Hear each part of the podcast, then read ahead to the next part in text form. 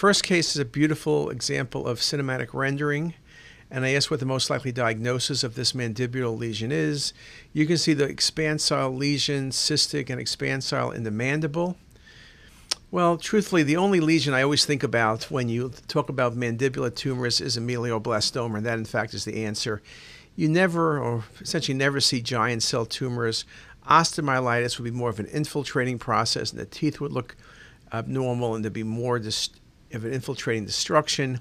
And a bone cyst would not have these complex cystic components as this is.